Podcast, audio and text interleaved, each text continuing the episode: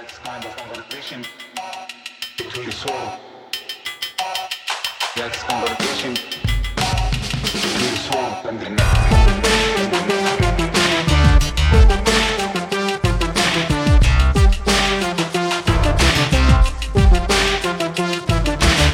Hello, Prestige heads, and welcome to your weekly American Prestige. I'm Danny Bessner, here as always with Derek Davison. Hello, everybody. I should do a Hello, Dr. Nick Derek. thing. Hi, everybody.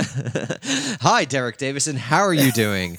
yeah, uh, nothing like uh, Simpsons references from 1992 to bring in all the young Exactly. well, listeners. that's when it was good. I mean, you can't do new ones. So, yeah. No, yeah, that that's actually a good point. And I've noticed here's a uh, a little secret for all you podcast listeners out there. A lot of the jokes made on many podcasts are actually just repurposed Simpsons jokes that you don't know about because you're too young. So uh, listen for those going forward. A lot of clowns in Congress jokes. I think we could get away with some of that. So, yeah. Yeah. So anyone uh, who wants clowns to in Congress?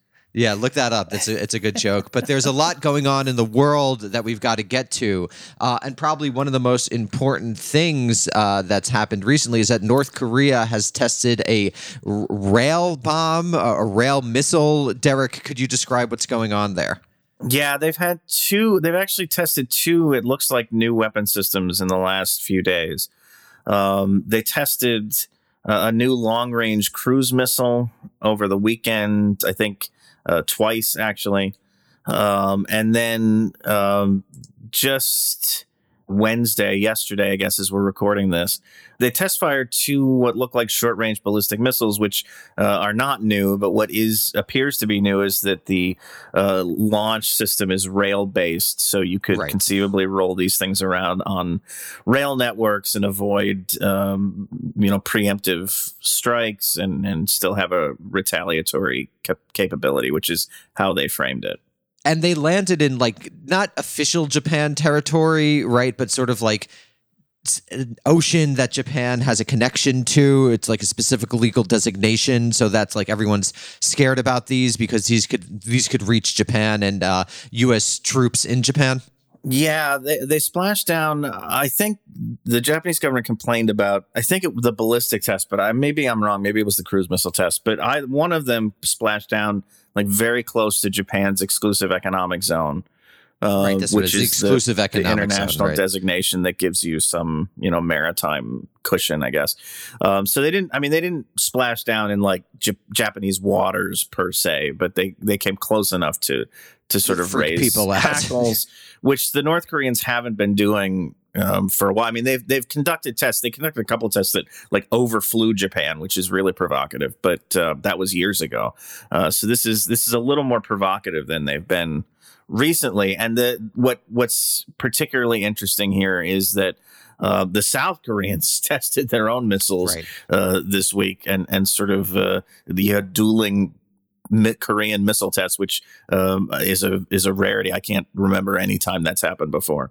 Yeah, which doesn't bode well for any diplomatic negotiations. But Derek, I'm actually curious. We've never talked about this, but what's your take on nuclear uh, proliferation? Are you a Waltzian, a Kenneth Waltzian, who famously argued right before he died that Iran should get a nuclear missile? Or are you someone who thinks we, the only thing to do is to go down to nuclear zero? I mean, in an ideal world, I'm obviously nuclear zero. But if I were, you know, a small power, um, particularly one that was hostile to the United States and to which the United States was hostile, it seems Right. difficult to argue against getting nuclear weapons. What, what's your take on that sort of theoretical no, issue? I, yeah, I mean, it, it really depends on on your perspective as a as a comfortable Westerner who's uh, living in the United States under the protection, I guess, uh, of the world's largest nuclear arsenal, and uh, you know, I feel very confident that if we were to get to global zero in terms of nuclear we- weapons, which I support, uh, that the United States would probably be the last country to, to abide yeah, by that standard. No Um, question. So it's it's one thing for me to say we should all get to global zero. It's another thing for me to say like Iran or um, you know uh, any other country, Venezuela. You know, pick pick the country that's sort of on uh, America's perpetual shit list. Uh, that these guys shouldn't have a nuclear weapon. It, it seems the logic seems pretty straightforward to me that um, they they probably ought to be at least looking to develop a yeah. uh, a capability, if not an outright uh, weapon. Um, yeah, breakout capability is what it's called. Yeah. You know what what what the the North Korean experience versus let's say the Iraqi experience or the Libyan experience says that uh, you you really ought to you know think about getting yourself a, a nice little deterrent capacity.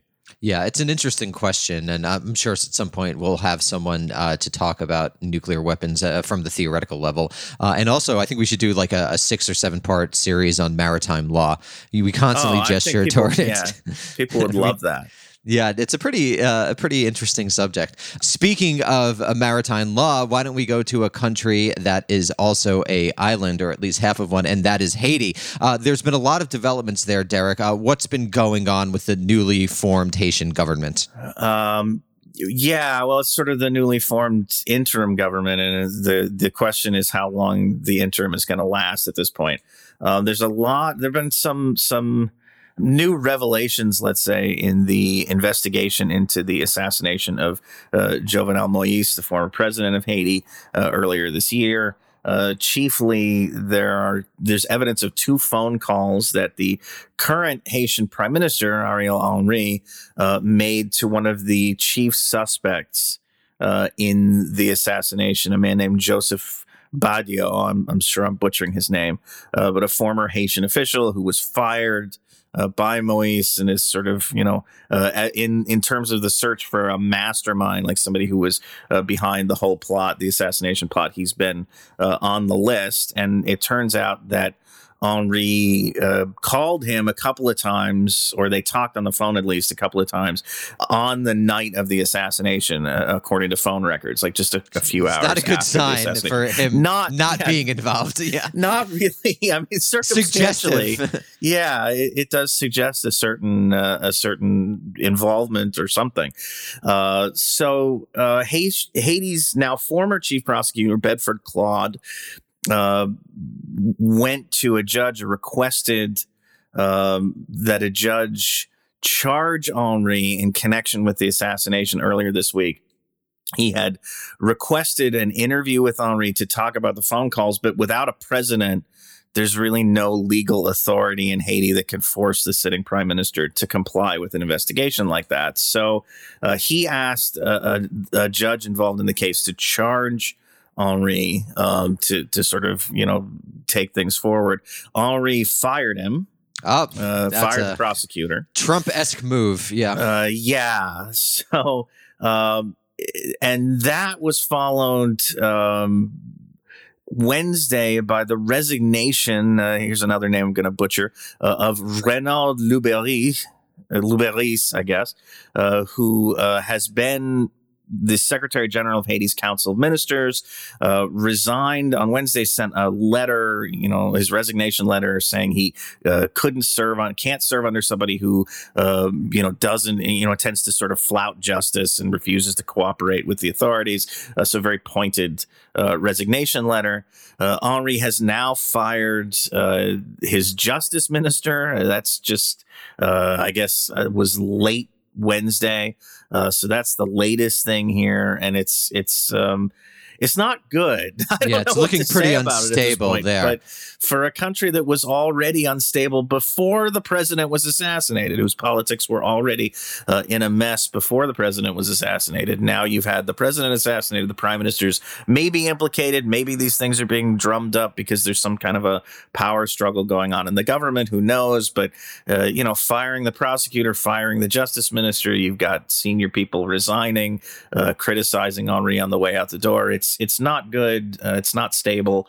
Um, there's supposed to be an election at some point to kind of uh, sort out the the political limbo that Haiti is in, but um, you know whether whether that we'll actually get to that point at this uh, at this stage seems uh, unclear.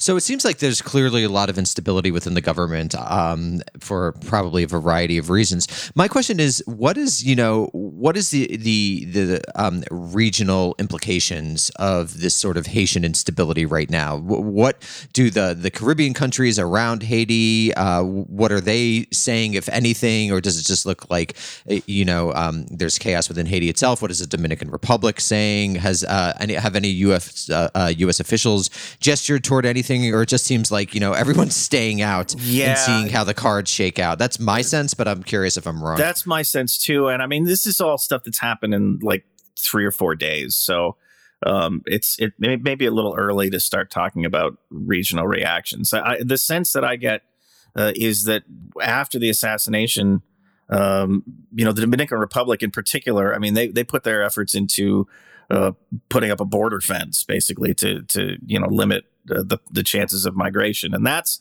uh, you know that's uh, one consideration here for for countries in the region is uh, is there going to be some kind of complete breakdown in order that will you know cause a lot of Haitians to go uh, fleeing to to other places to try and get away from it?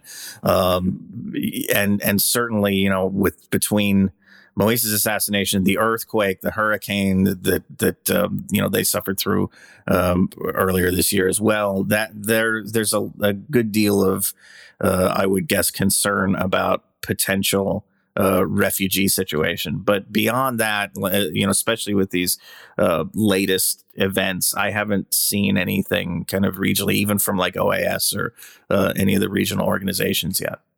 Very interesting. So uh, we'll keep you guys updated as things proceed. Um, so let's turn to uh, AUKUS, which is the unfortunate new name of a new type of alliance that Joe Biden has just announced between the United States, the United Kingdom, and Australia uh, with regard sharing technical information. So, uh, Derek, what's going on there? Yeah, this is sort of uh, the latest and greatest kind of nakedly anti-China military alliance, I guess, to to hit the to drop.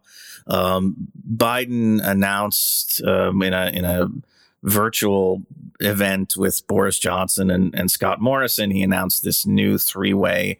Uh, alliance, which, as you say, is being called AUKUS until I guess they come up with a better name.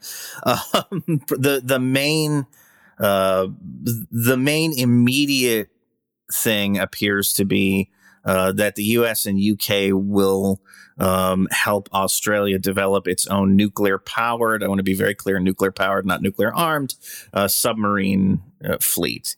This should be a big boon for uh, obviously U.S. and U.K. defense contractors, um, and and really the interesting, a couple of the interesting immediate reactions have been um, not so much in relation to China, uh, but in relation to France, whose um naval group consulting firm had a big contract Right.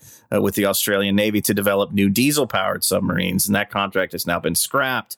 And there's Uh, been there was a lot of fighting within that, right? About due dates and money and things along those lines. So my I mean, it- understanding was that had been like on the ropes for a while. it's it wasn't i mean clearly wasn't in in a good place but the um the the sort of death knell of the deal. And and this is interesting because i think it get, gives you a sense of uh, what people really care about when they talk about foreign foreign affairs and uh, military policy. And it's it's you know what are you giving my defense contractors? But you've had um you know comments from uh, the foreign minister, Le Drian, uh, French foreign minister. Again, I butchered that name. I'm sorry.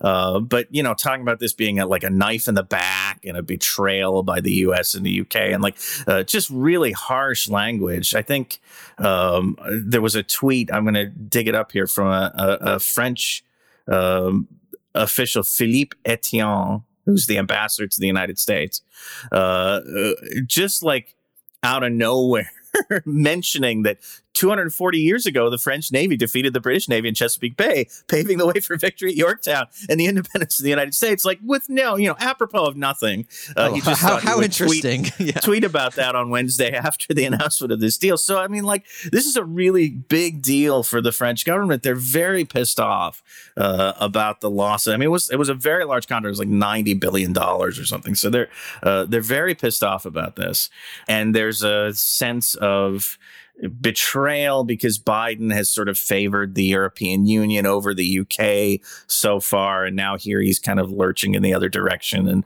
working Back with to the the UK. special relationship, baby. Yeah, like stabbing, you know, France in the back, as, Yeah. as Le Drian said. It's interesting. It actually reminded me of sort of these like turn of the 20th century Anglo America dreams of world domination, like the United States coming together with the Commonwealth to to challenge other powers. It's like this big throwback that I, I hadn't thought of in a long time. You know, the history of the English speaking peoples type stuff, and it's Yeah. kind of interesting that the French are responding in a similar way.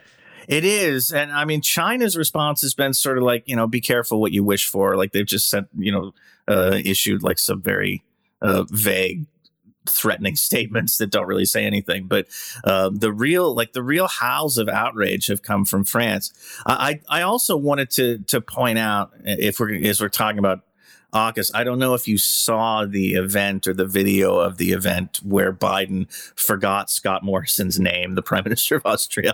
Thank you, Boris, and, and I want to thank uh, that fellow down under. Thank you very much, pal. Appreciate it, Mr. Prime Minister.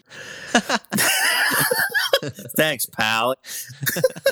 He's really a, so a, a fantastic guy. When I mean his speaking, I don't know if you've noticed, Derek, but when you read his speeches, the the White House transcribes his misspeaking. Like uh, I, I remember he was trying to he was trying to say a word. I don't remember what it was, but it was like he said "furcus," and I think he was trying to say like for suggestion or something like that. So, but they kept on transcribing the his. It's not quite a malapropism, but basically his Right. his misspeaking, which I don't Just think kinda mangled I've it. never seen that before in, in the past. I don't remember which presidents, of course, stumble over words, but with Biden, they're they're keeping it in. I wonder if that's sort of like you know this this subtle dig at him. I don't know. I don't know if it's a dig or if it's like he, they want to do a grandfatherly image of like a you know kind of right. uh, An nice sort of- Yeah, yeah. I, I don't know. I don't know. But this this was funny, and it's it's funny for. Uh, it's sort of tragic for Morrison, who bent over backwards to, uh, you know, make nice with Donald Trump, uh, to have Trump's replacement kind of look at him and say, "Who are you again? like, what- why are you here?" It's- I Uh, just that, that's that's worth it.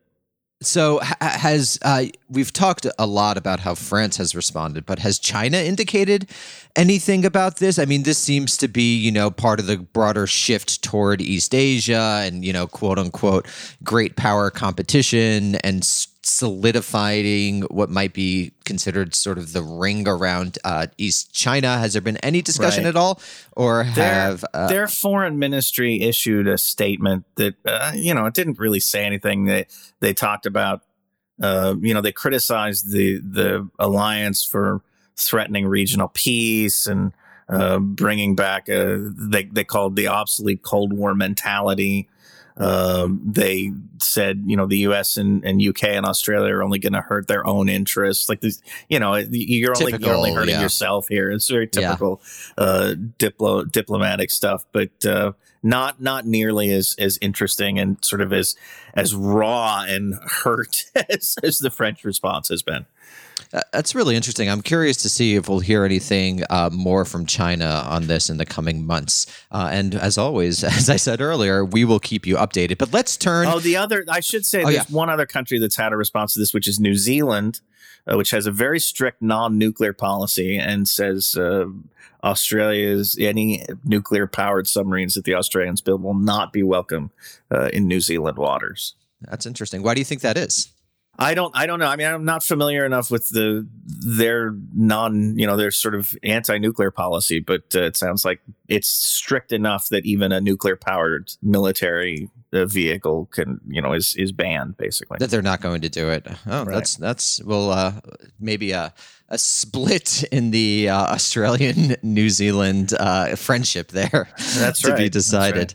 Uh, so let's uh, move to the major uh, news event of the week, and that is the preview of Bob Woodward's new book titled Peril about the waning days of the Trump administration, and particularly uh, what's gotten the most news and what's probably the most important thing revealed in the Woodward book is the reaction of Mark Milley, uh, who I always think of as Mike Mills, the bassist from REM, uh, but Mark Milley, the chairman of the Joint Chiefs of Staff, and uh, how he responded and what he did in the waning days of Trump, uh, basically after his uh, Trump's loss in the election to Biden. So, Derek, what what did the book reveal, and what is so um, you know? Nerve wracking or uh, anxiety inducing about what Woodward has shown?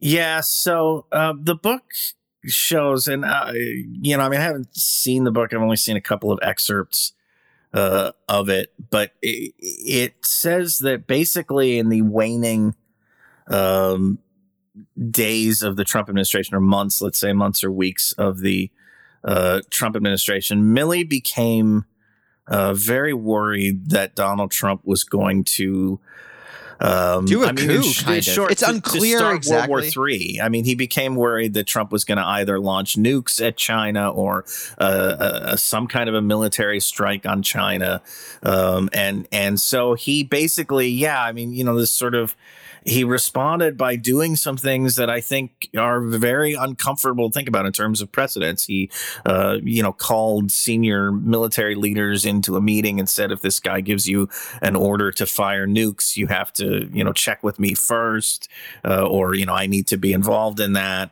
um, or to, you know, to do anything basically to attack, attack China or any, any, you know, anything in that direction.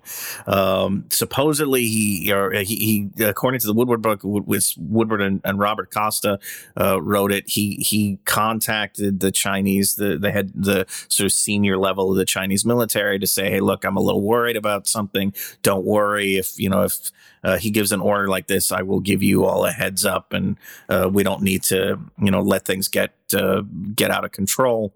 So it, it So is this is really I, I know you've got some thoughts about this, and some of it uh, seems okay to me in the sense that Right. This uh, is what's I don't tough. mind the senior, you know, the, Right. the the head of Joint Chiefs of Staff having military to military contract contact with with the head of the Chinese military, with the leaders of the Chinese military.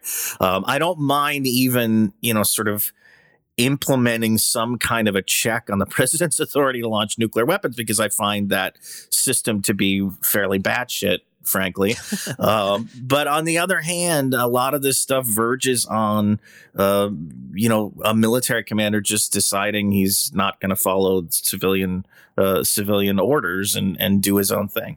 so this is really interesting to me because what we have in in historical reality is a system where ordinary Americans just don't affect these types of decisions.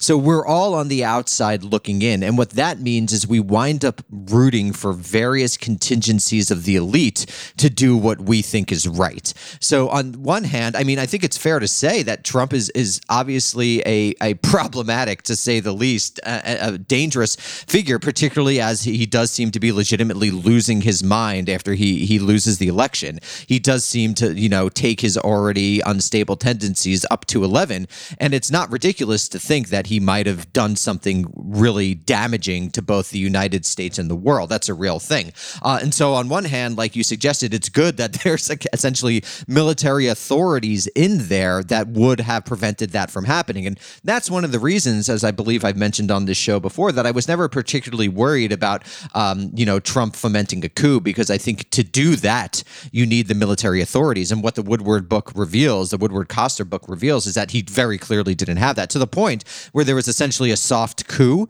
where the military was just going to disagree with the civilian led decision, which is actually a good thing. The problem, however, is that you're suggesting is that this creates not only precedent, but it shores up the military as an independent force in policy making. Uh, and this is just the reality of American foreign policy making since World War II in particular, and since the advent of the Joint Chiefs of Staff as an institution modeled on a British institution during World War II itself. The military, which is essentially supposed to carry out civilian orders, has effectively emerged as an independent voice in the foreign policy making process. You see this throughout Korea, you see this throughout Vietnam, and you see this throughout all of U.S. history uh, since 1989. Um, so what what has wound up happening is that you had the election of someone who was unstable. I think that's uh, difficult to deny.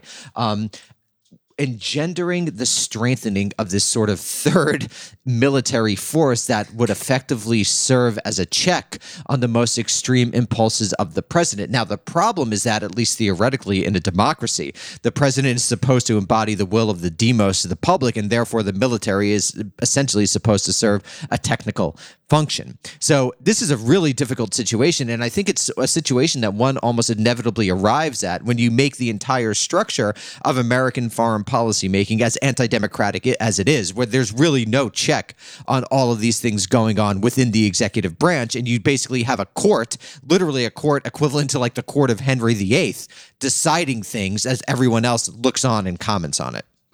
Yeah, I think it's it's there's a lot of troubling implications institutionally.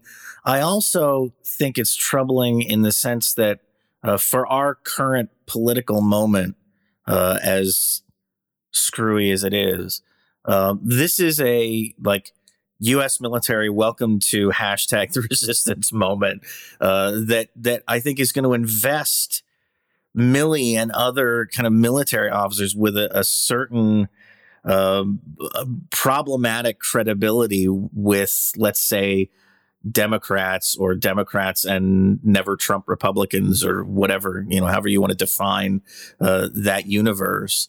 Um, that yeah, I mean, sort of, you know, not not only institutionally are they claiming a, you know, is this claiming a say in the policy process, uh, but politically, you know, it's it's uh, it's very dangerous to have the military kind of uh, you know treated deferentially by uh, a major faction, a major political faction, and I think this is uh, the kind of thing that sort of ingratiates uh, the military, or the, at least the, the senior levels of the military, uh, with uh, the Democratic coalition, and maybe will lead to some um, you know greater reluctance to to carry out oversight, some uh, you know more indulgence in terms of budgetary issues. It's it's it's all which they already uh, have an incredible amount of indulgence right, over all right. those I mean, things it's anyway. all- yeah, all of this stuff goes on anyway. But this is just another. Uh, you know, another way for the military to be like, "Hey, we're we're one of the good guys," uh, and even with a lot of the American public, with the you know, sort of, I mean, Trump is not a popular figure overall. Uh, you know, this this I, I'm not comfortable with what this uh, this does for the military's image, which should be uh, you know treated with with skepticism and should be treated you know as sort of a a, a last resort. But this is this is the kind of thing that that ingratiates them with um, the American public and with the political leaders. And that's why I was always very worried from the beginning of the Democratic obeisance to people like Comey or Robert M- Mueller.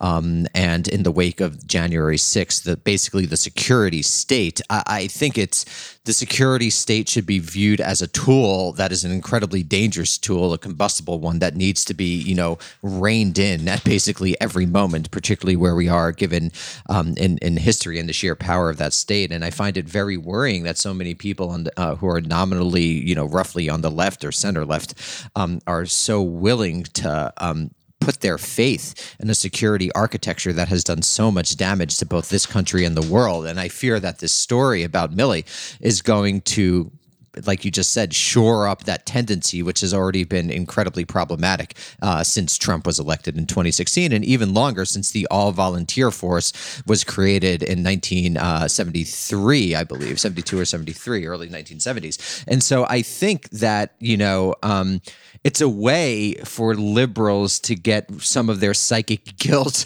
over not managing the empire uh, out. It's a way to relieve that guilt by putting faith, you know, in the troops or the military, and that's you know, particularly when you're talking about the senior echelons, a very um, worrying thing to do.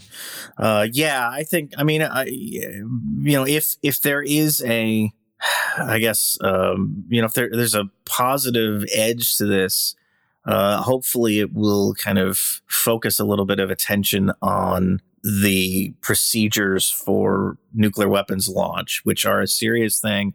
Um, the president has the sole authority to order a launch. There is a two man rule that's sort of supposed to serve as a an authentication, really, not even a check uh, on the president's authority. And if this focuses some attention on the fact that we've invested really the power to end human civilization in one man who could wind up being Donald Trump or someone like him, and leads to something like a legislative push to pass a, a, no first use policy or to change the procedures for for nuclear weapons launch.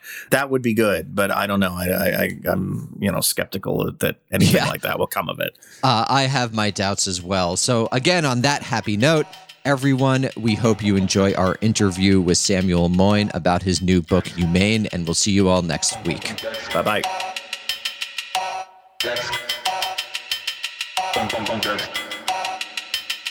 Hello, everyone, and welcome to uh, the weekly interview of American Prestige. Uh, I'm here with my friend and colleague Samuel Moyn, who's the Henry R. Luce Professor of Jurisprudence at Yale Law School, as well as Professor of History at Yale University, and who's just released the new book, Humane, which is uh, uh, uh, going to be an important book in the field, and I think is already generating a significant amount of public discussion. So, Sam, uh, thank you so much for being here. We really appreciate it here at American Prestige.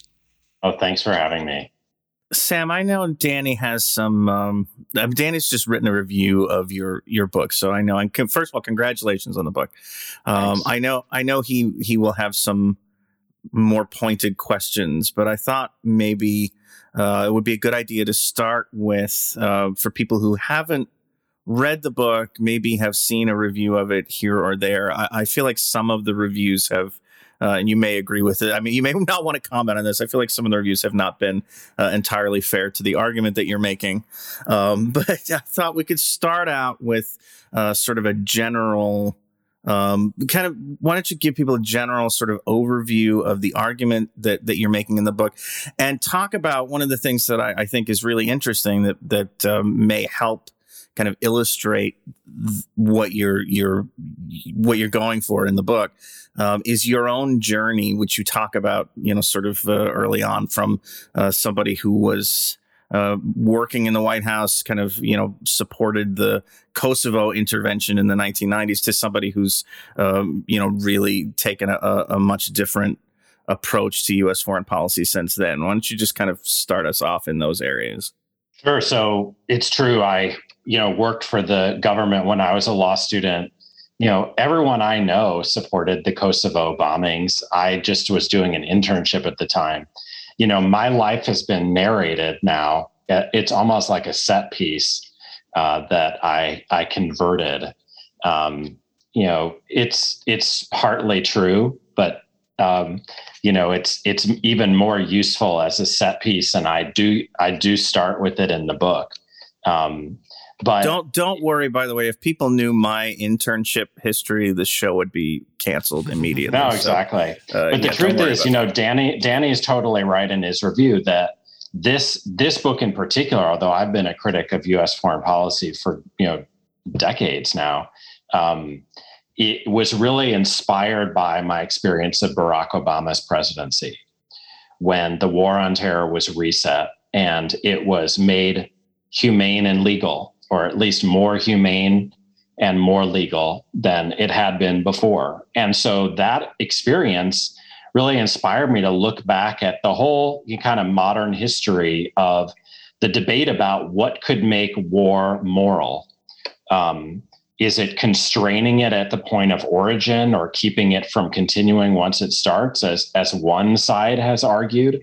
Or is it making the conduct of its hostilities, even if they're endless, more humane? And amazingly, you know, the debate about that was more lively in the 19th century, right when um, it was both like fathomable that we could you know stop wars or make them humane. And the partisans of both sides uh, kind of had to decide did they get along? Were they opponents?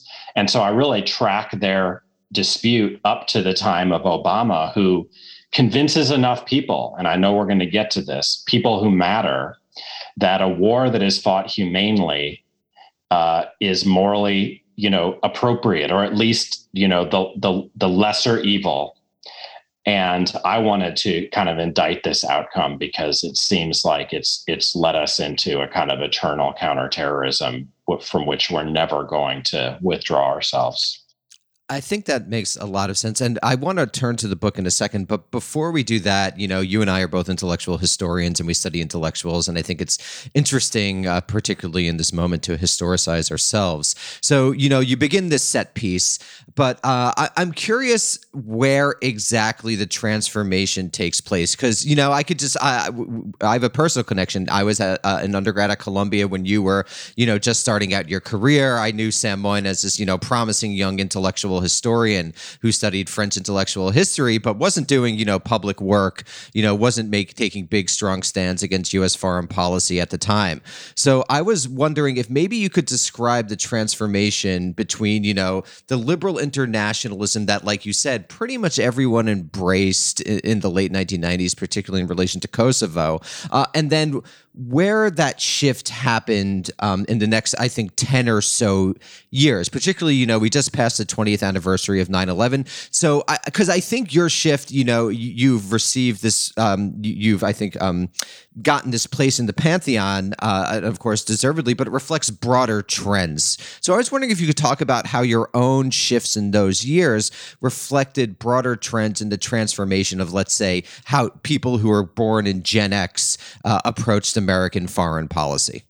Sure. So, you know, so as I mentioned, you know, it's been you know useful for certain purposes to lean into this narrative that has been uh, crafted about my trajectory in, in in pieces like the one you mentioned in your article in the Chronicle of Higher Education called "The Disillusionment of Samuel Moyn." Now, it, the, the actual truth, if you really want to get down to it, is that I've been a leftist throughout. I, you know, was a leftist in in mainly because I went to law school and uh, ha- going from Berkeley and grad school to Harvard at law school just radicalized me. And I met some leftist professors.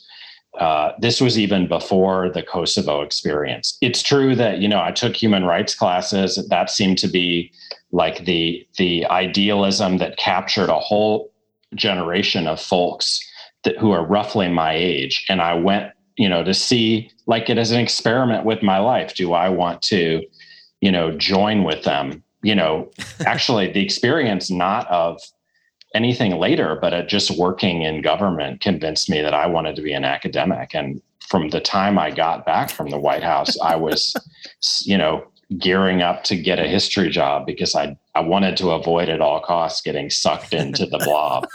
However, after 2001, you know, we we saw the road to the Iraq War. I protested with Historians Against War, this organization that you know grouped a lot of lot of us together. I was on the streets of Manhattan that day, uh, which was the global globally largest day of of anti-war protest in in history.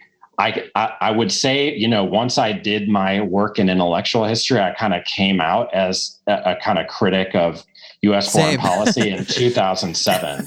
Yeah, so that's like the after earliest. I had my book. Yeah, I mean, I had to like you know get tenure and all that. So although I I published a very edgy denunciation of liberal internationalism in the form of the kind of human rights um, promotion before I got tenure in 2007. And really from there, I kind of have continued in that vein ever since. So, I mean, like many people, like the Iraq War, and the abuse that the pretext um, that we can help the world through military force ended up uh, leading to you know the Iraq War um, radicalized me too, but it wasn't like ex nihilo or from zero. So that's really interesting because you know your first two books are really decidedly academic, and I think the book that really you know made your reputation today is the Last Utopia. Um, this book, 2010, right, and it basically uh, the the innovation of the book is that it argues essentially, and correct me if I'm wrong, but to summarize for listeners who might not have read it, that human rights is really um, invented in the 1970s in the tradition that we meaningfully represent. So I wanted to hear you reflect a bit on your shift to human rights history, which is very different from Levinas you know, I mean, I think it emerges from similar questions. The second book is about Treblinka and Holocaust memory. So there's always an interest in human rights. And Holocaust memory was gigantic in the 1990s. You know, the historical profession takes a turn toward memory studies, and the Holocaust is really the center of that turn, related very much to the end of history, and in some sense, albeit unwittingly, providing justification to American empire, I think, at least in retrospect. So, what engenders the shift to human rights, and why do you think? Your generation of academics and intellectuals in the 90s and aughts really embraced that as an approach? So it really does go back to the 90s when we were presented with human rights as the morality at the end of history. And, you know, um, America stood for them. Um, it, it may have missed its chance in the Holocaust, but now had learned you know, to never let that kind of event happen again under its unilateral watch. Um, in the 90s, it missed its chance, at least for a very long time, in Bosnia, in Rwanda.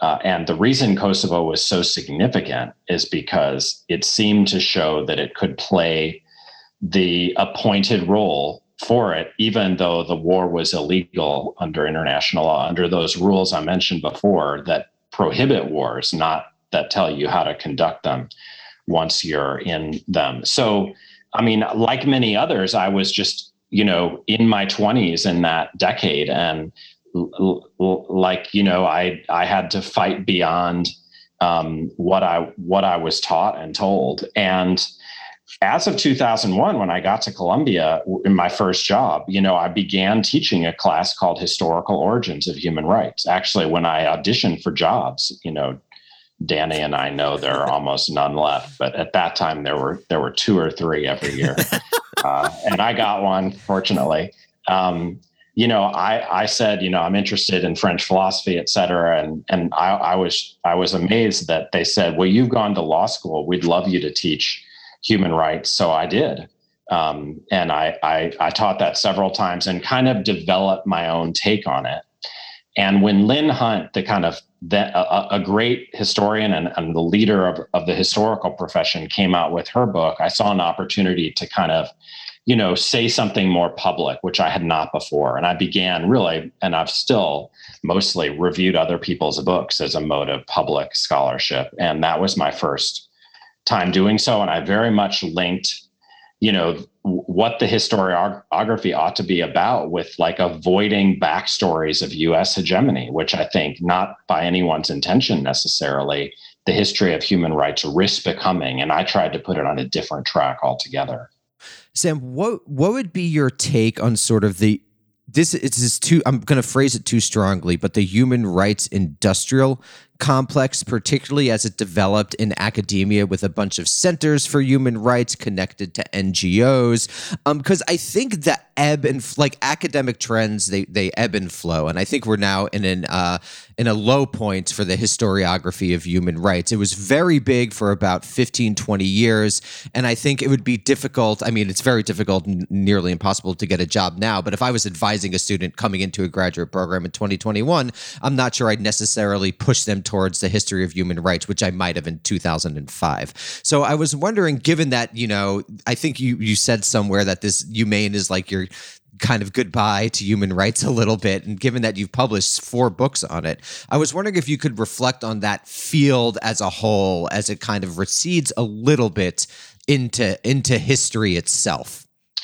sure i mean like all fields, like you know, this one has risen, and I think it, it's it's certainly crested and in decline. Though you know, it's amazing how many dissertations are still being written and books being published. Um, uh, but it it it is one that I think um, was like so many fields, maybe all fields, really was a referendum on our present there was a lot of professionalization that needed to get done. It was non existent as a field. And so there were just like interesting things to learn and big moves to make kind of chronologically, geographically, and so forth. And like I made one and, you know, whatever. I, I mean, humane is not about human rights, um, it, except in the very broadest sense. I would hope it's like a step into another field on the way out of like doing international history, which I've now done for 15 years. Right. And it's a liminal I'm, I'm book. An,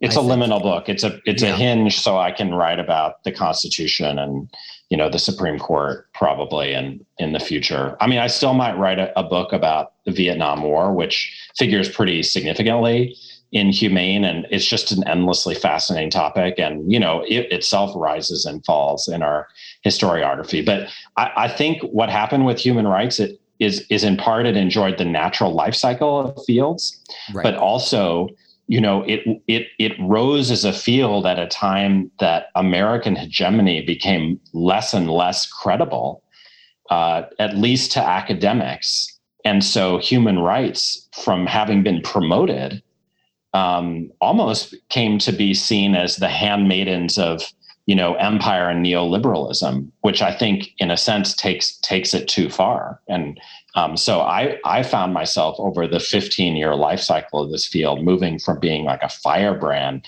to being a reactionary because I would not acknowledge that human rights are just bourgeois ideology. I think they have a valuable role to play, just they're not enough. Uh, so it's it's definitely been an interesting you know period and which I think, and then Derek, uh, sorry, I'll, I'll I'll let you quote unquote ask a question, but I also think that's that's probably oh, well, related. You. I appreciate that. no problem. It's, it is your podcast too. Um, I think that's also reflected of generational experience, right? I think the a, a, lot of the politics of the millennials could be largely explained by promises made in the 1990s, and the, then the failures of Iraq followed immediately by the 2008 financial collapse. And right. so I think that you know that's why it's viewed as bourgeois ideology because because you know we believed as children, and the second we reached adulthood, everything else seemed you know it seemed to be total bullshit. So it's very interesting, like uh, the, the, sort of shifts into historiography as they um, as they are represented in your own uh, work. Absolutely. But I just wanted to make that point. Sorry, yes, no, Sam, please. I, I just want to say that you know, as someone who sees my role as corrupting the youth as a teacher, you know, it, it seemed like really important to kind of interrogate this you know 15 years ago when i had like you know 18 to 20 year olds who thought that human rights were were the sole mode of saving the world. And if they wanted to not be bankers they had to be human rights activists. And i really wanted to kind of shake them. Now it's like you know um, th- there's no there's no no one believes that. And you know um, it's not like i see a lot of socialists or even leftists in law schools. Um, and Yale is an extremely conservative institution, even amongst the undergrads. Even so, you don't have the human rights millennialism I originally set out to, you know, take down a peg. Um, this is still sort of dancing around the the book, but I wanted to ask you, and kind of to bring us into the war on terror uh, era a little bit. Um, we're still in the um, halo as we're recording this interview. We're still in sort of the 9 11 anniversary halo. So I think this is a, a fair question to ask. We did a, a, September 11th episode for the podcast, and we spoke with uh, Jim Lobe about the origins of neoconservatism and the way that neoconservatism kind of seized on uh, the September 11th attacks. There are other strains of the foreign policy establishment that played into the response to September 11th. And as a critic of sort of liberal interventionism or liberal internationalism, I wanted to ask you, um, you know, what is your sort of impression about you know having gone through the 90s and the the hand wringing about the failure to do something in Rwanda which you know really was a formative thing for let's say Samantha Powers you know one of the leading uh, proponents of liberal interventionism. Kind of you know coming out of that decade and and having the the September 11th attack attacks happen how did liberal internationalism or liberal interventionism kind of um, play into the response and the the formations of the the war on terror? So I, I think you know the the basic answer has to be that most liberal internationalists were either you know on board with or supine in their resistance to where the neocons took the country after 9-11 and and indeed we we really live in the world that the neocons made. You know it's part of the point of humane is that the resistance there was um, ended up like touching up a, a, a neocon project. Um, and I think that's because the neocons understood that they could sweep in liberals to this reactivation of nationalism and imperialism um, and it goes on. So I, I, think you know if we look very carefully at those critical years after 2001, you'll find a lot of like the leading liberal internationalists either very tepid, um, at, like Samantha Power in in the period when she actually waffled a lot about the Iraq War, um, or just embracing the thing. Um, as so many did, Michael Ignatieff, and you know down on down the list. Um, and so to me, like I'm curious, like what they've learned. I think there there's a sense in which we've all learned, like no one can rebut the lesson that every American intervention, even allegedly for a good cause, seems to make the world worse. Um, and it's not like you have their their optimism remaining even for them.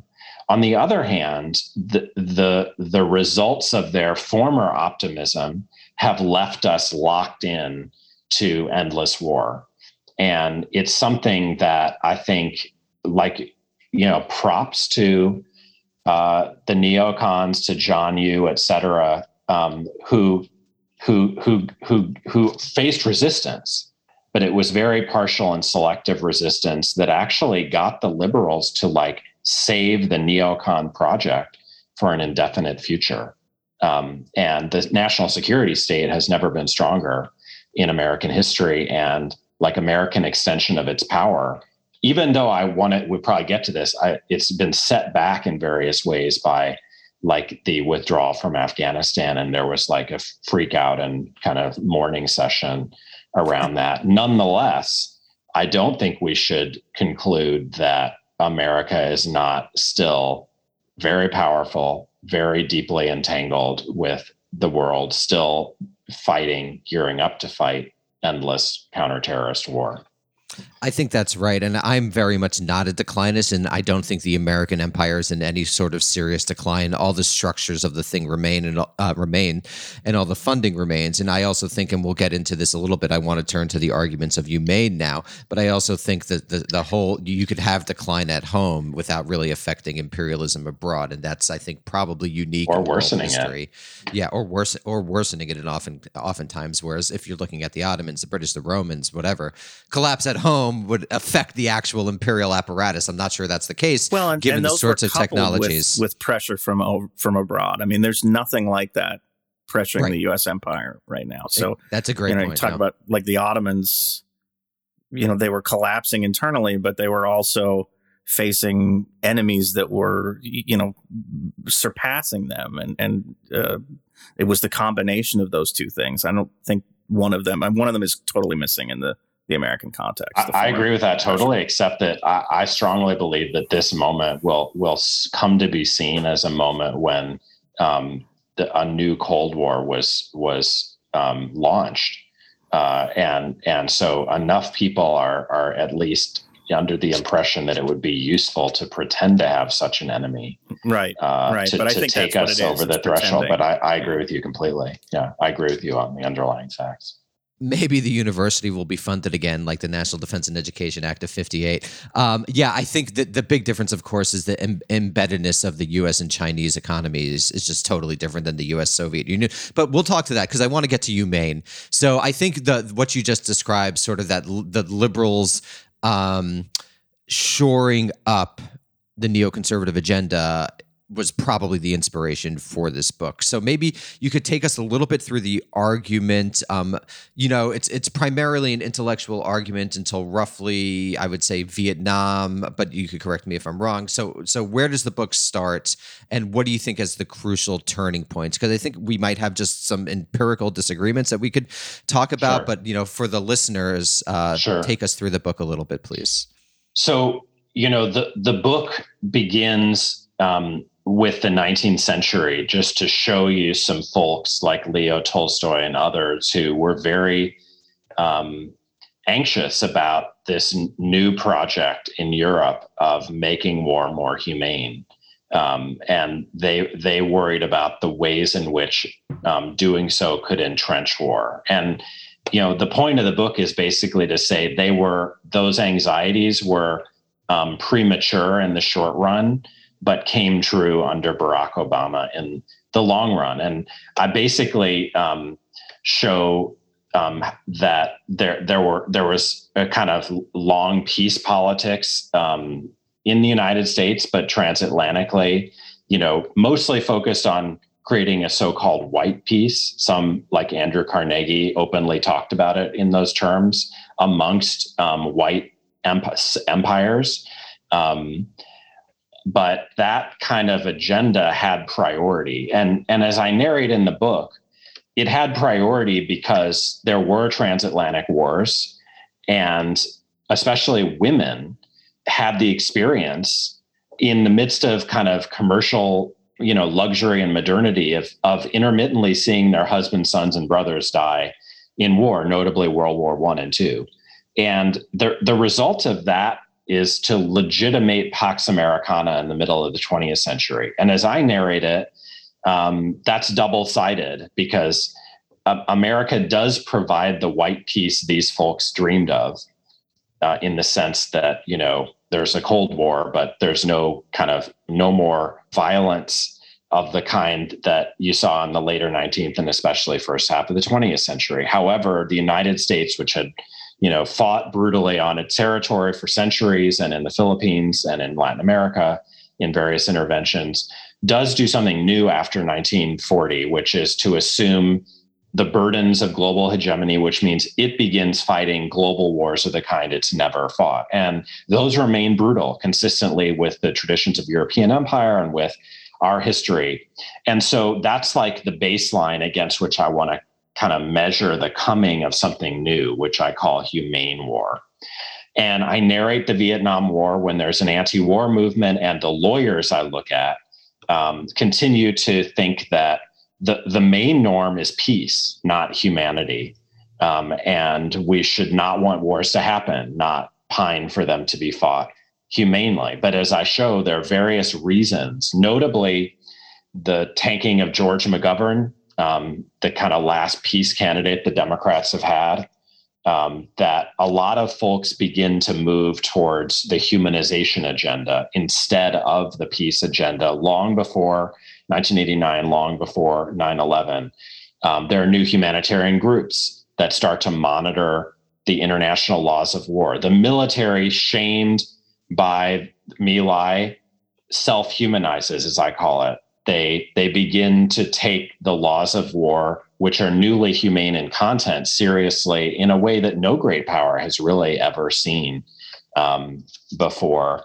And lastly, the public demands a certain new level of humanity in its wars. And you see this in the Gulf War when, you know, you get this convergence of humanitarians monitoring US war for compliance with the humanitarian laws of war and the military having lawyers pick targets that don't violate um, the laws for the first time. So that sets up my story of the war on terror. And, you know, our traditional view is that um, America moved to the dark side it's not that that's false, but it was short lived. And in a way, I see it as the last gasp of brutal war in an age when it was surprising first that there was brutality and that there was law that John Yoo had to argue his way out of, which had never been the case that like brutality required any like legal interpretations to be authorized because you just broke the law or the law didn't prohibit it anyway.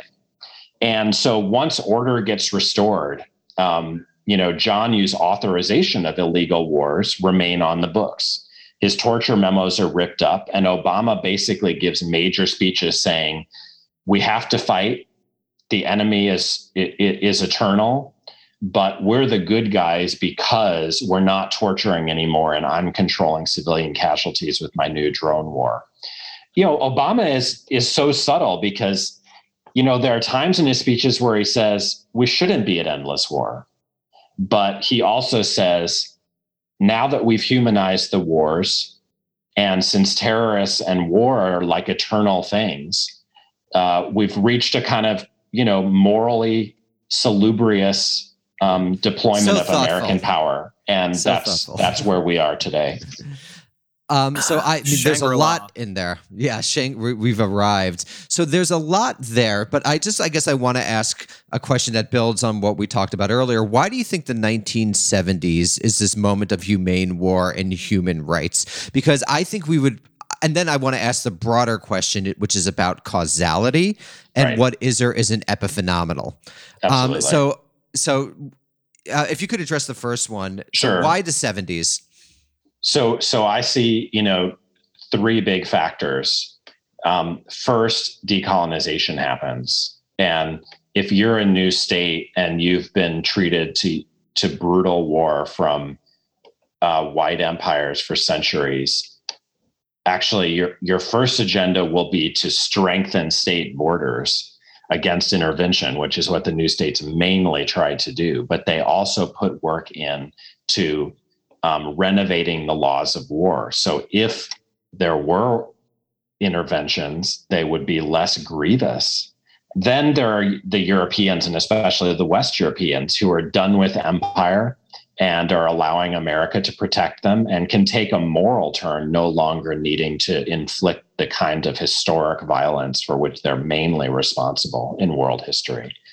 Uh, so let's say the the optics of morality come with good timing for them. Uh, let's say you know helping them forget their brutal past and renovating their global reputation, even for today. And then finally, the Americans recognize that that these kinds of forces matter in in in setting its global reputation. And My Lai is is while it mainly helping the then extant anti-war movement, um, teaches humanitarians that maybe they ought to kind of pursue atrocities and and their suppression for its own sake, especially since many of them do care in new ways about Holocaust memory, which we talked about before. And the military knows that it will take a horrendous blow to its reputation if it doesn't engage in making the rules, interpreting the rules self servingly, but above all, saying it's following them.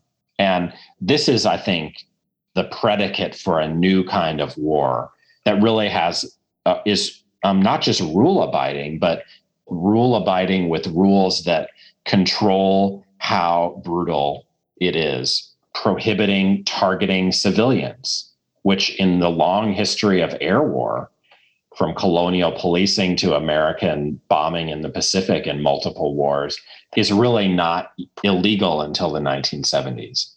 Controlling collateral damage, which is prohibited for the first time in ground war as well as air war in the 1970s. Um, and so these are big quantum leaps that the military shockingly says we can do that. Now, of course, they have better weapons than they in the wars they expect to fight. So maybe it's they don't think it's going to be too costly. But those are the main reasons I see why the 70s were were were kind of pivotal in making possible humane war, which had never existed before.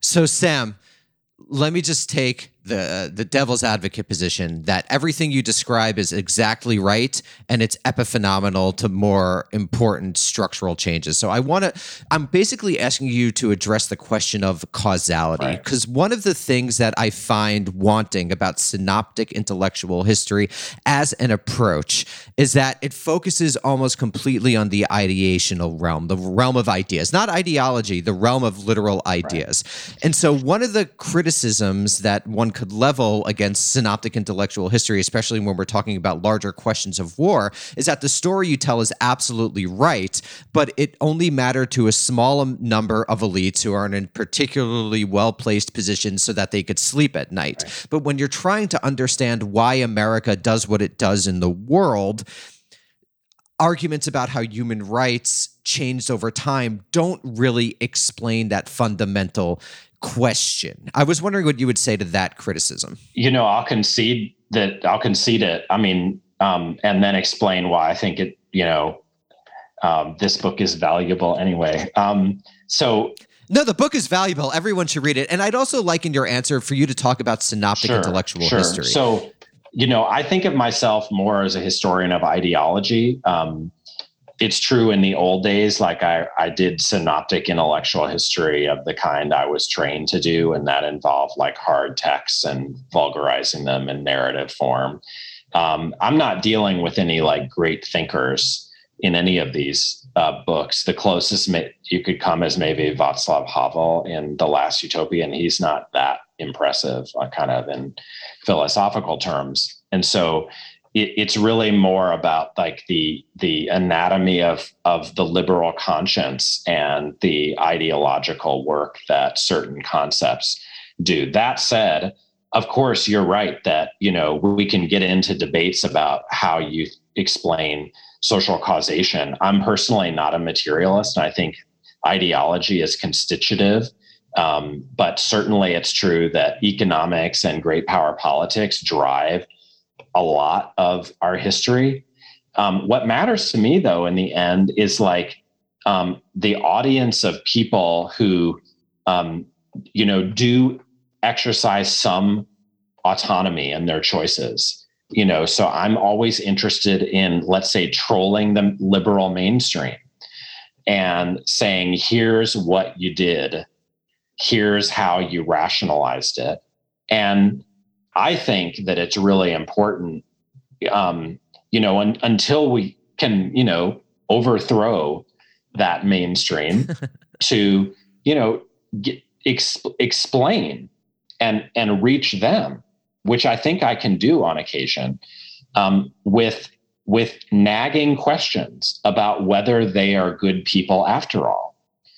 Um, and I, I think, you know, when I notice how furious these books make that kind of person, um, I, I feel there can be some success, at least in stoking a response. Now, does that mean that there are different choices next time? Not necessarily. Does it absolve them of of, of all the pressures that whatever you think the determinants in history are, you know, um, put on such actors? In the end, I think if we don't presume that people are free to resist those forces and and and change history, I'm not sure why any of us would do anything. Um, so the argument has to be can we look at those people who you know do for whom morality is important who think that they're good uh, and ask them are you sure and so just to build off that so then related to your own sort of personal extraordinary success in academia how do you think you're able to basically move from columbia to harvard to yale while making these criticisms i mean have you thought about your own social space within that because that's a really interesting space you occupy so how did I mean? I know you've thought about that. So what are your thoughts on that? Well, it's interesting, you know, to have a meteoric academic career, but to criticize from within Yale Law School, which you described as a conservative institution. First off, I I entered the Ivy League, you know, um, as uh, in an, in another moment when the the the, the European tradition you know, which now seems dead as a doornail and kind of hiring, teaching, etc.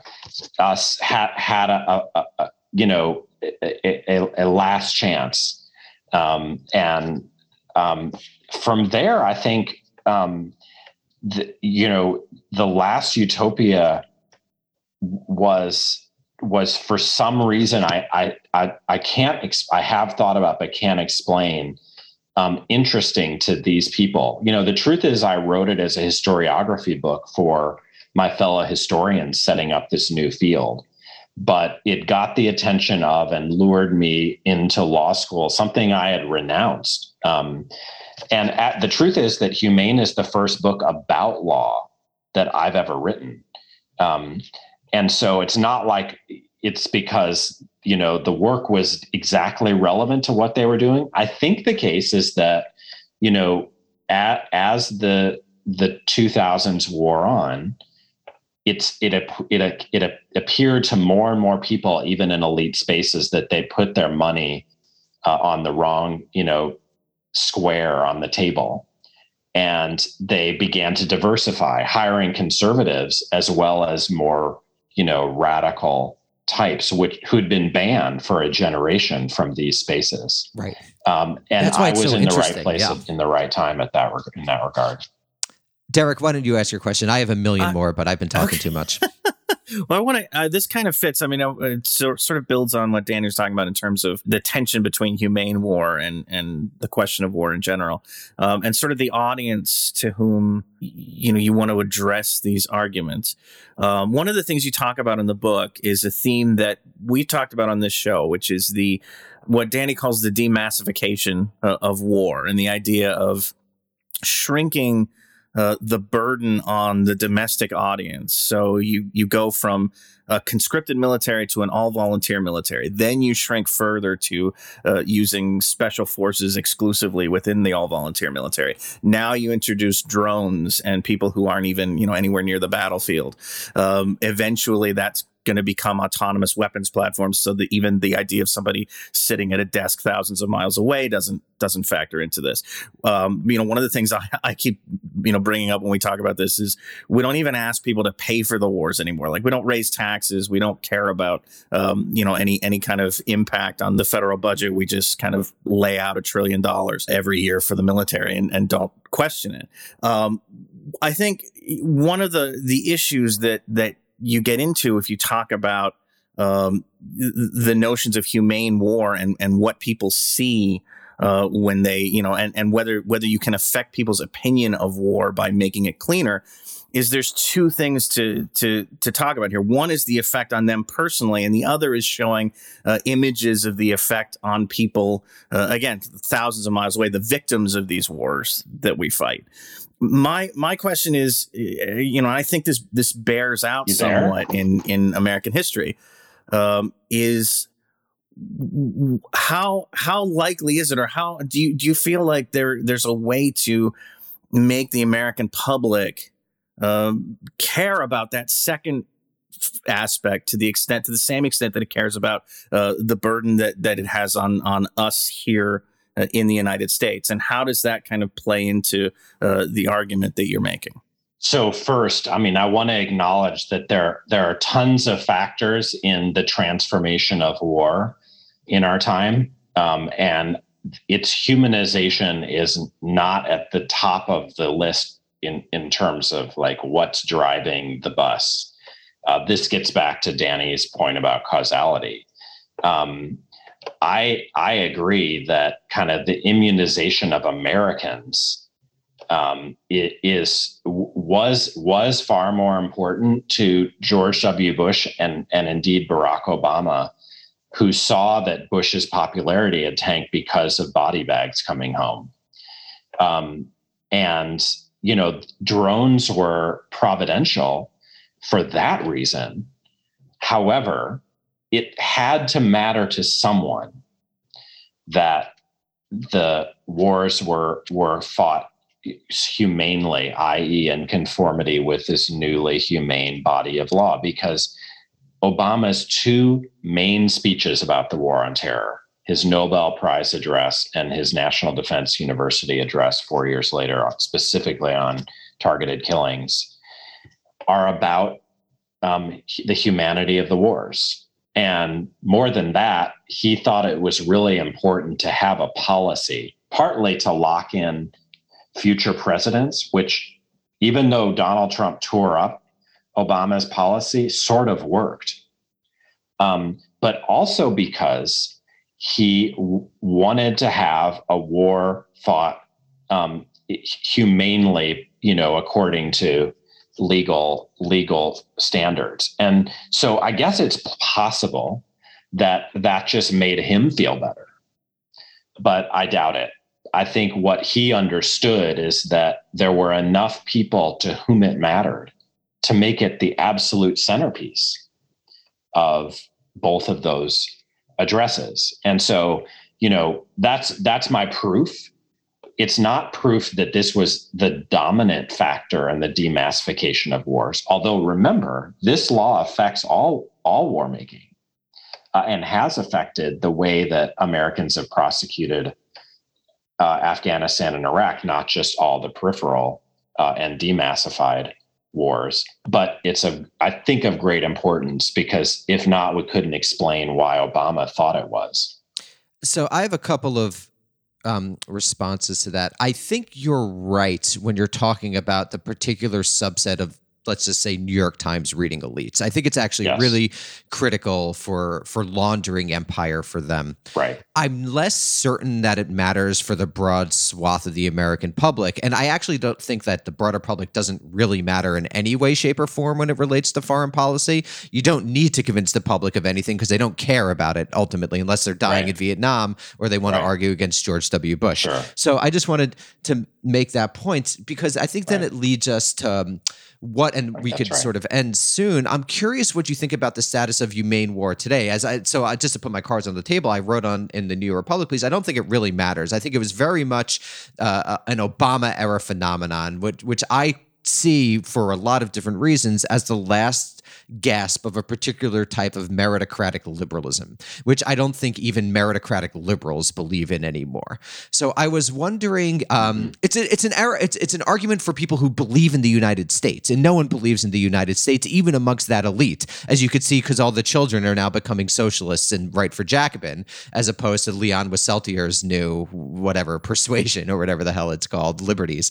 Yeah, uh, yeah, Yascha Mounk is persuasion, right? That's not where the cool kids write. Liberties. So there's like a, a loss in Gramscian hegemony, um, which I think Humane War tried to do and failed to, uh, and ultimately failed to do because the material realities Yes. were were different. So I was wondering, where do you think is the sort of um, where do you think humane war arguments for humane war stand in 2021, and where do you see the locus of debate shifting? Because it's interesting. Your book, the takeaway is like arguments about humane war are not the the, the major place. You know, you are you have to talk about war itself. But it's obviously a whole book written a critique of humane war. So I was wondering where where you see all these uh, pieces fitting together. So, so as to your two main criticisms in the Great Review, I mean, I you know, absolutely, I'm not claiming that you know humanity is of great interest to you know the average Joe or Jane. Um, and indeed, you know, Donald Trump understood that you know baying for blood is it, it could have like Good really politics, useful yeah. electoral effects with certain crowds, even if you know you're not serious or you're you're blocked or whatever. Um, I just think that um, yeah, the book the book is oriented um, not towards the, as you say, excluded majority from foreign policy, but uh, towards those who actually said it. Um, even today, I'm I'm I'm I'm less certain um, than you that this is like a short-lived phenomenon. Um, so you know, as we've discussed, you know, a few minutes ago, we're we're executing a pivot to China, but that's not going to result, as far as I can see, in um, big conventional um, war anytime soon. It could someday. Um, a lot depends on whether we think I don't that China has like grand geopolitical ambitions or even wants Taiwan back or whatever. Um, so i- i- if I'm right that we're entering a new Cold War, we can't stop it. Sadly, you know, millennials can't stop it. Brooklyn Marxists are not, you know, are not. How dare you, Sam? How dare you? Numerous. um, so, so, so what remains is the counterterrorist war that Joe Biden was very clear um, will be intensified in in response to the withdrawal from and disorderly, you know, collapse of uh, the Afghan Afghan government. So um, that war is humane, and I do think it. This book comes out at, at a propitious moment in the sense that liberals responded to Donald Trump some by saying, "Look at the monsters, uh, the the monsters we unleashed. Look at the presidency we created." Um, we have to oppose war now, not just you know bring our legal cosmetics to it, but a, a big set of others, uh, including you know those in charge, Antony Blinken et, et al. I think are are in continuity with prior foreign policy and can be expected to fight you know counterterrorism. Uh, you know, to bring counterterrorist violence wherever they think uh, it's necessary and to preserve those policies that make it more like morally uplifting at least to enough people. So that seems to me the indefinite future, not a passing fad. I agree with the structure totally. I just don't think you're you're going to see. Time will tell. I don't think humane war is going to be needed like it was during the transitional period. Now that the structure is in place, you don't. Sure. I don't think the arguments are as. I think it depends. I mean, it's being fought right now in Somalia, and oh yeah, you know uh, that, that, but there's no doubt it it comes and goes with the perception of threat, um, and it's not just being waged like everywhere at the same you know at the same levels all the time, and that wasn't even true in Obama's own two terms, uh, and Trump in his first two years really did expand and intensify humane war against ISIS, um, and then he won and the last two years of his presidency were much less warlike, probably the least warlike two years in in 20. Uh, and so can it wax and wane? Absolutely. Is it somehow superseded? Not as far as I can tell. Yeah, I, I totally agree. The structure will wax and wane. It's how it's justified and amongst whom.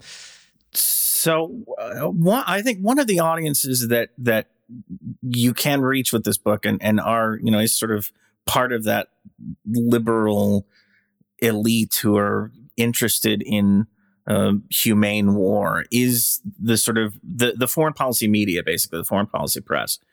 Uh, and I, my question, uh, you know, having witnessed the way that the Afghan withdrawal was covered by most major media outlets with a lot of um, you know, a lot of, again, kind of hand wringing about the plight of uh, women and what's going to happen to them under the Taliban, which are legitimate concerns.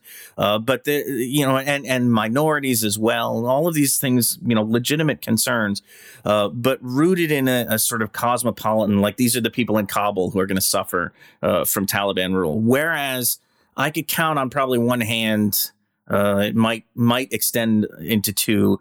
The number of pieces that I've seen written about women and minorities in the Afghan countryside who bore the brunt of the conflict uh, and you know found some reason if not to support the Taliban then to at least be indifferent uh, about who you know who's in, who's winning the war um, I, I, wonder if you could talk a little bit having gone through that experience about the challenge uh, that the the media poses in in kind of um, you know delivering the message of the the the horrors of these even you know quote unquote humane wars and and how uh, to sort of take that on.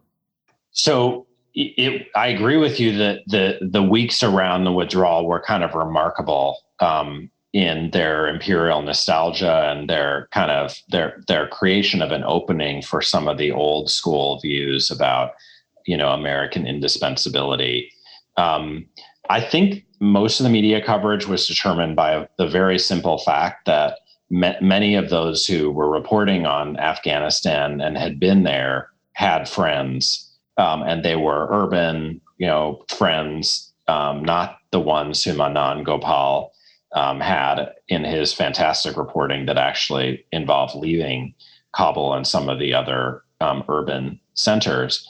And you know, th- these journalists were uh, understandably concerned about the fate of their contacts. And, you know, that I think slanted their coverage. I think it's widely acknowledged that that that played a role.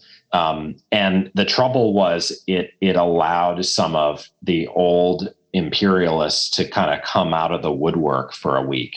But you know, the truth is that Afghanistan, you know, fell a long time ago.